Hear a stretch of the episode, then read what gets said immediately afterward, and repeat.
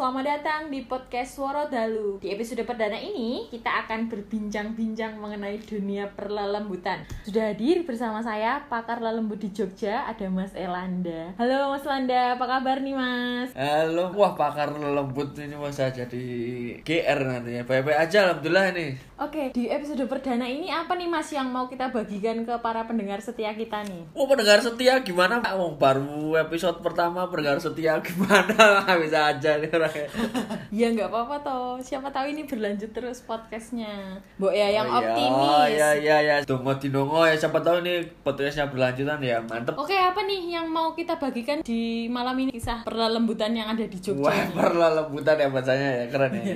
apa ya kisah lembut apa? Ada cerita. Oh iya ya kemarin saya kan habis dari Sono Budaya itu ada pameran Pameran apa tuh? judulnya Jayang Tilam sastra lisan sama pembentukan identitas lokal gitulah Hmm, Terus itu kok ada hantu-hantunya Gak gimana? itu jadi kata kuratornya Jayang Tilam itu kan artinya jaya di peraduan. Jadi kayak Jayang Tilam itu salah satu judul cerita Panji. Nah, Panji itu kan dulunya lahir dari tradisi tutur yang turun temurun melalui aktivitas bertutur yang salah satunya tuh biasanya disampaikan pas mau tidur kayak gitu ya, kayak macam dongeng gitu lah. Bu. Oh iya. iya. Wah berarti itu kayak semacam dongeng sebelum tidur gitu ya kalau di zaman dulu itu cerita Panji ini. Ya, bisa dibilang gitu, Mbak. Eh, kayak sebenarnya pameran ini fokusnya sama tradisi lisan yang berkembang di masyarakat gitu. Eh, salah satunya kan misalnya mitos mengenai keberadaan makhluk halus, setan dan lain-lain gitulah. Nah terus itu kalau di pameran Jayang Tilam tuh penampakan makhluk halus tuh masuk ke dalam tradisi tutur ya? Eh, iya, kalau apa ya mereka makhluk halus ini selain mereka ini kan divisualkan ke dalam ruang pamernya Setro Gondomayit Waduh kok ngeri namanya. Iya, koleksinya lewat koleksi wayang, wayang setanan gitu. Wayang setanan ini tuh menurut saya koleksi unik banget lah Iya. istilahnya.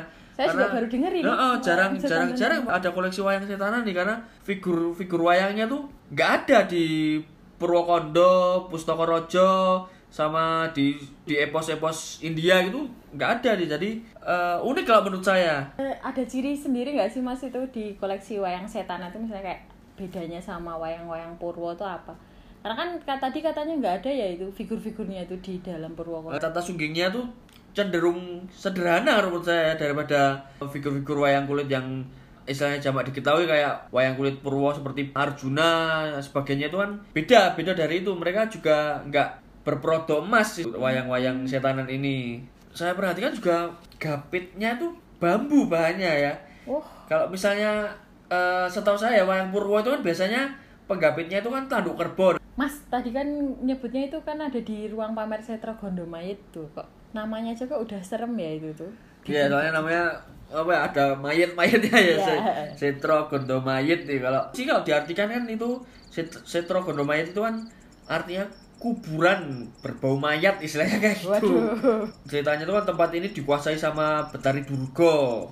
Fisik-fisik dari wayangnya itu kan ada Betari Durgo, ada apa ya pocong, ada tuyul, macam-macam gitu keblak, ada jerangkong, ada jem, banyak ada, ada peri, ada cik nonong, lelepeh, ada banaspati juga. Jadi di yang dikenal di masyarakat Jawa lah khususnya seperti itu. Banyak juga ya.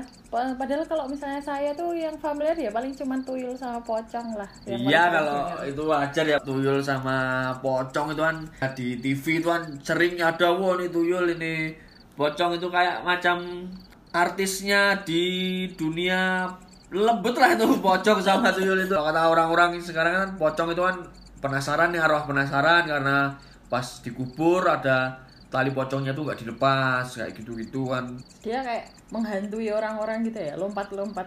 Kalau kata orang-orang kan bisa mendatangi orang yang lupa, minta tolong untuk melepaskan tali. Tali pocongnya itu ya bisa gangguin lah, gangguin manusia sesuai yang diceritakan masyarakat kan. Tuh. Hmm, juga ya ini kalau sampai lupa lepas tali Iya, pocongnya. katanya gitu. Saya juga belum pernah lihat sih Eh, pocong terus minta dilepas talinya kayak gitu Tapi katanya kalau misalnya tali pocong tuh bisa buat ini ya, jimat ya. ah banyak banget versinya ada yang bisa buat jimat ada yang katanya bisa buat pesugihan lah macam-macam lah Ngomong-ngomong soal pesugihan ini mas, tadi itu kan disebut juga di wayang setan itu ada tuyul. Kalau tuyul tuh yang Nah, oke ini tuyul nih. beneran Heeh. atau gimana sih? tuyul kan juga sama hampir sama kayak pocong maksudnya hampir sama itu eh, banyak yang tahu lah aku tuyul Iya. oh tuyul karena juga Sering eh, orang oh di TV tapi ini produktif juga loh tuyul tuh. Makhluk halus lembut yang paling produktif iya. Ya kayak manusia tuh tuyul tuh kan seneng duit. Nah. manusia juga seneng duit saya kira kayak gitu. Sama-sama seneng duit lah sendu seneng duit. Kayak aku dong. enggak kamu seneng itu enggak tahu ya seneng apa.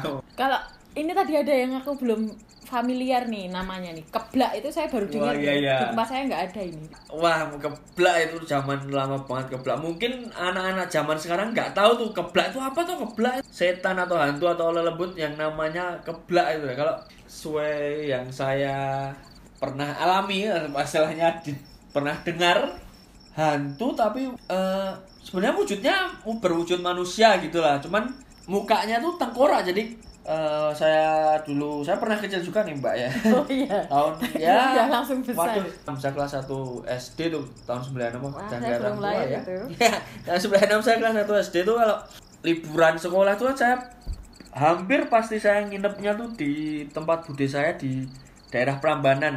Nama desanya Kokosan dulu. Hmm. Oh. Ya sekarang masih ada Kokosan nggak dulu ya? Masih, masih sekarang masih ada ya Kokosan. gitu? Iya di belakang candi lah. Ke desa Kokosan itu di daerah Prambanan itu biasanya saya naik kol kalau dulu bis bis yang tanggung gitu Hmm. dari terminal Terban pasar Terban itu pasar Terban Jalan C Simanjuntak itu Oh, iya. dulu ada terminalnya itu Oh, dulu, dulu ada, ada terminal terminalnya. iya jadi naik naik kol di situ nah terus turunnya di terminal Prambanan yang pasar Prambanan itu. Dulu kayaknya jauh banget padahal ya sekarang kalau sekarang ya deket ya naik motor. Eh, sampai situ nanti dari situ ke rumah bude saya itu biasanya naik andong. Saya dulu pengennya naik andong ya waktu kecil. Waktu kecil itu saya sama Simbah biasanya perginya ke tempat Oh. bude.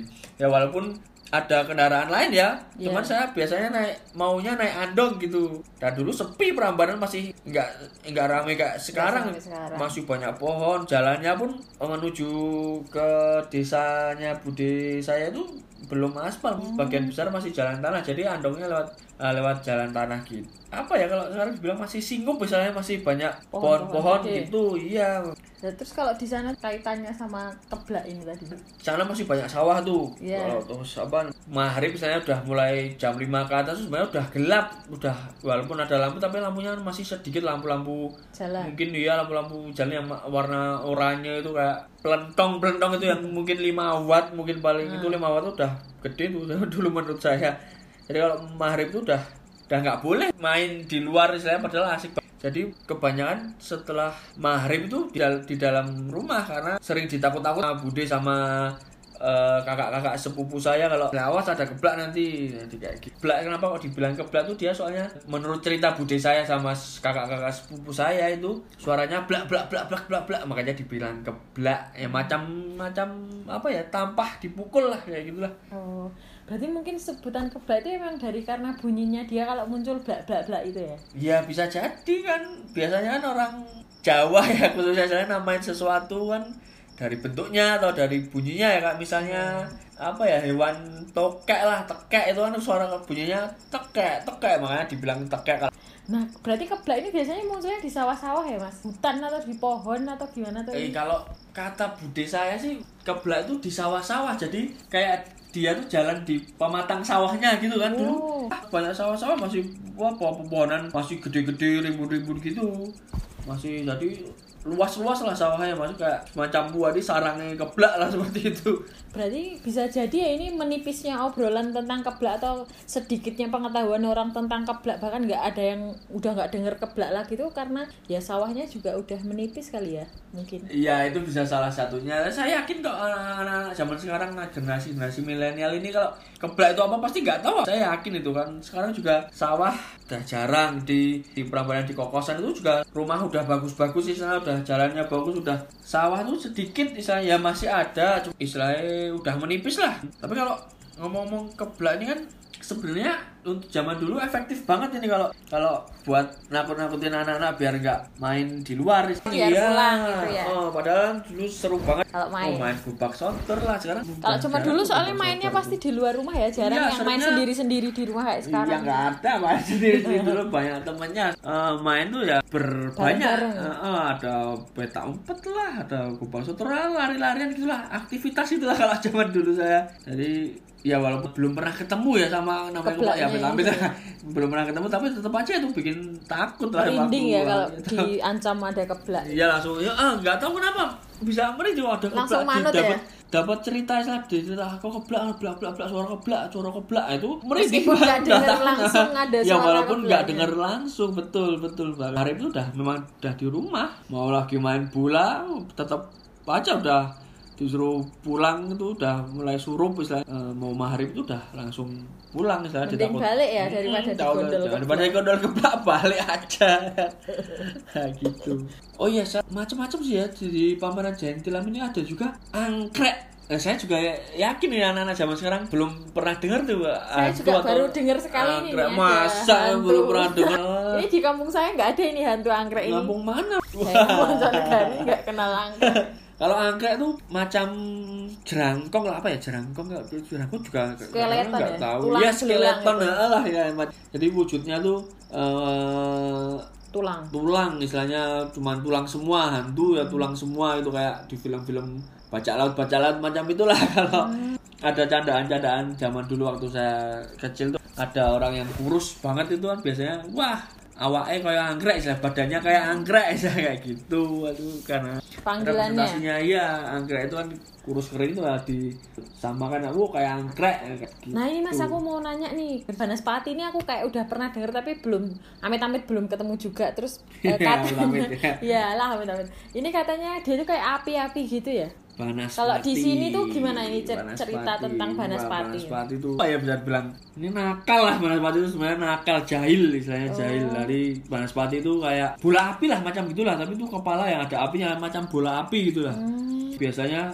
itu yang bisa bilang nakal atau usil tuh banyak orang yang oh hati-hati oh, Banaspati dia bisa mencelakai istilahnya bisa Oh. jadi entah itu nanti kebakar atau ke apa saya juga belum tahu pastinya mencelakainya dalam bentuk apa cuman kalau dilihat dari ya, bentuknya yang api itu kan ya identik Terbakar sama ya? keterbakar kayak gitu tapi amit-amit ya terbakar itu Kalau di Monco Negari Wetan sana tuh Banaspati itu paling cuma dikenalnya ya dia tuh api terus kalau Hmm. dideketin dia makin Ah. gede makin gede makin gede kayak gitu Oh, kalau katanya iya, yang udah ya. pernah Kalau, kalau yang menurut cerita-cerita yang saya tahu saya dengar saya dari pengalaman-pengalaman dulu dulu waktu misalnya waktu kecil sama anak-anak ya kalau Banaspati ya nggak gede-gede nggak makin gede sebenarnya dia ngejar gitu Jadi soal Banaspati ini di berbagai daerah beda-beda ya versinya tuh. Kemarin saya tuh pernah diceritain teman saya itu katanya kalau Banaspati itu kayak wujud santet juga ya. pernah denger sih ya oh, kak Banaspati itu kiriman lah saya kayak Ah. kiriman sana jadi saya juga pernah denger itu ah, bener-bener bener jadi macam-macam versinya ya beda-beda Iya, tuh tergantung daerahnya masing-masing kalau ya.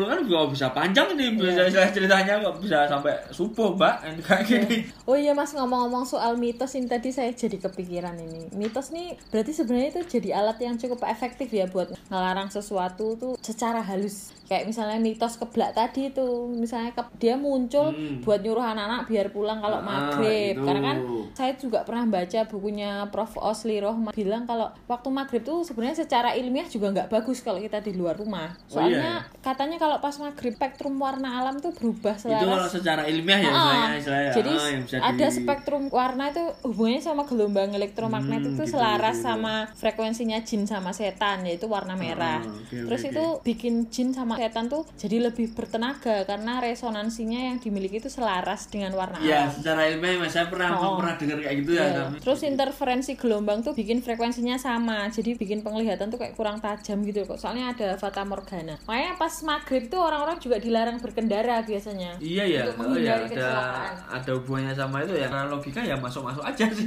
Iya. Kalau orang zaman dulu kan tapi mungkin menjelaskannya itu agak susah ya Mas ya. Misalnya secara logis ya udah paling gampang tuh kamu maghrib nggak boleh di rumah nggak boleh di luar rumah soalnya ada hantu atau hantu. Iya, karena kan kalau menurut saya mitos itu kan sebenarnya diproduksi sama manusia untuk untuk merespon alam sama kejadian-kejadian yang eh, terjadi di sekitarnya di dunia inilah sesuai persepsi manusia itu sendiri. Jadi kalau selain jadi alat ya, kayak, kayak tadi jangan keluar maghrib lah itu kan jadi melarang secara halus ya.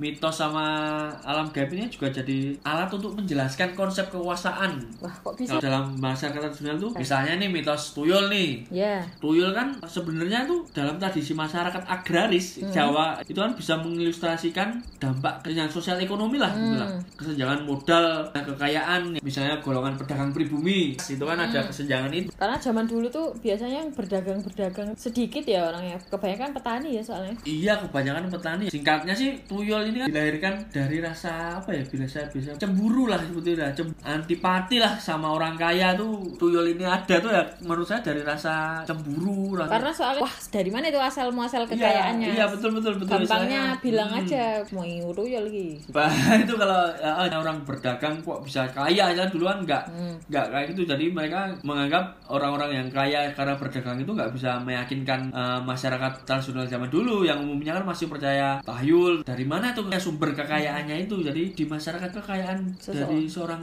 eh, pengusaha itu nggak kayak nggak punya legitimasi berpaktat sama tenaga halus lah yang jahat terus perjanjian lah itu yang kayak gitu ya? Heeh, yang kayak dianggapnya wah itu pasti pesugihan lah menurut saya sih kayak gitu tapi ya bisa bisa jadi ada pendapat lain kayak gitu Menarik banget ya ini berarti dari pameran Jayang Tilam ini. menarik Kalau menarik. misalnya kita lihat koleksi-koleksinya itu kita bisa belajar banyak tentang kebudayaan sama kondisi sosial masyarakat di banget. suatu daerah. Nah, kalau boleh berbagi info nih Mas, pamerannya ini ada di mana tepatnya? Terus sampai kapan Nah, juga? Jayang Tilam gampang banget nih Jayang Tilam tuh di Museum Sono Budoyo yang dulu eh, bekas gedung Koni Jalan Banguraan. Oh, Kalau yang mau ke arah 0 alun-alun pasti ya? iya 0 km udah pasti udah tahu lah. Oh, ada Museum Sono Budoyo itu di sana. Pamerannya setiap hari ya. Oh, setiap hari iya, ya? jam Mantap. jam mantap. 9 apa ya? Jam 9 pagi sampai jam 9 malam gitu dan gratis. Jadi Wah, gratis. gratis itu ya. Bisa liburan lah tapi gratis Aduh, dapat jadi wawasan pengen tuh. nih, pengen banget ke sana nih. nah ya ke sana aja besok masih sampai tiga Oh, sampai masih lama ya? akhir Desember iya masih sebulan mas kalau mau tahu info lengkapnya kan bisa lihat aja di Instagramnya @sonobudoyo tuh Wah, siap siap iya, siap. yang ke sana Kalau kan di sana ini nggak Mas menerapkan protokol kesehatan nggak di sana? Iya, iya di sana masih makanya di sana pakai masker masih protokol kesehatan masih jalan masih covid tuh ini. aman nih berarti ya bisa jadi kayak destinasi wisata iya, yang aman wawasan, covid nambah wawasan nih lumayan. Hmm. Duh jadi nggak sabar nih aku mau ke sana nih. Tapi ini ngomong-ngomong udah makin malam. Kayaknya meskipun obrolan kita ini terlalu asik ya karena bahas lembut tuh pasti nggak ada habisnya. Wah nggak ada habisnya sampai biasanya kalau ngobrol sama teman-teman wah beneran sampai subuh. Saya udah haus juga nih banyak ngomong nih tadi. Oke Nggak deh. Dikasih minum saya. Oh ya bentar habis ini ya Mas Iya, iya, iya, iya. Oke kalau gitu nanti kalau misalnya di lain waktu ada kisah-kisah lembut yang bisa dibagikan buat teman-teman nih boleh ya Mas kita podcastan lagi. Iya bisa gampang nanti ini menarik nih karena masih banyak banget ini baru satu dua lembut aja yang diceritakan ya tadi ya. Oke, Nanti kita siap, gali lagi lelembut-lelembut yang ada di Jawa ini. Siap, Jawa siap. Nah, oke para pendengar, itu tadi pembahasan tentang dunia lelembut yang ada di pameran Jayang Tilam Museum Sono Budoyo. Kalau gitu kita pamitan dulu ya. Sampai jumpa di podcast perlembutan selanjutnya. Mari.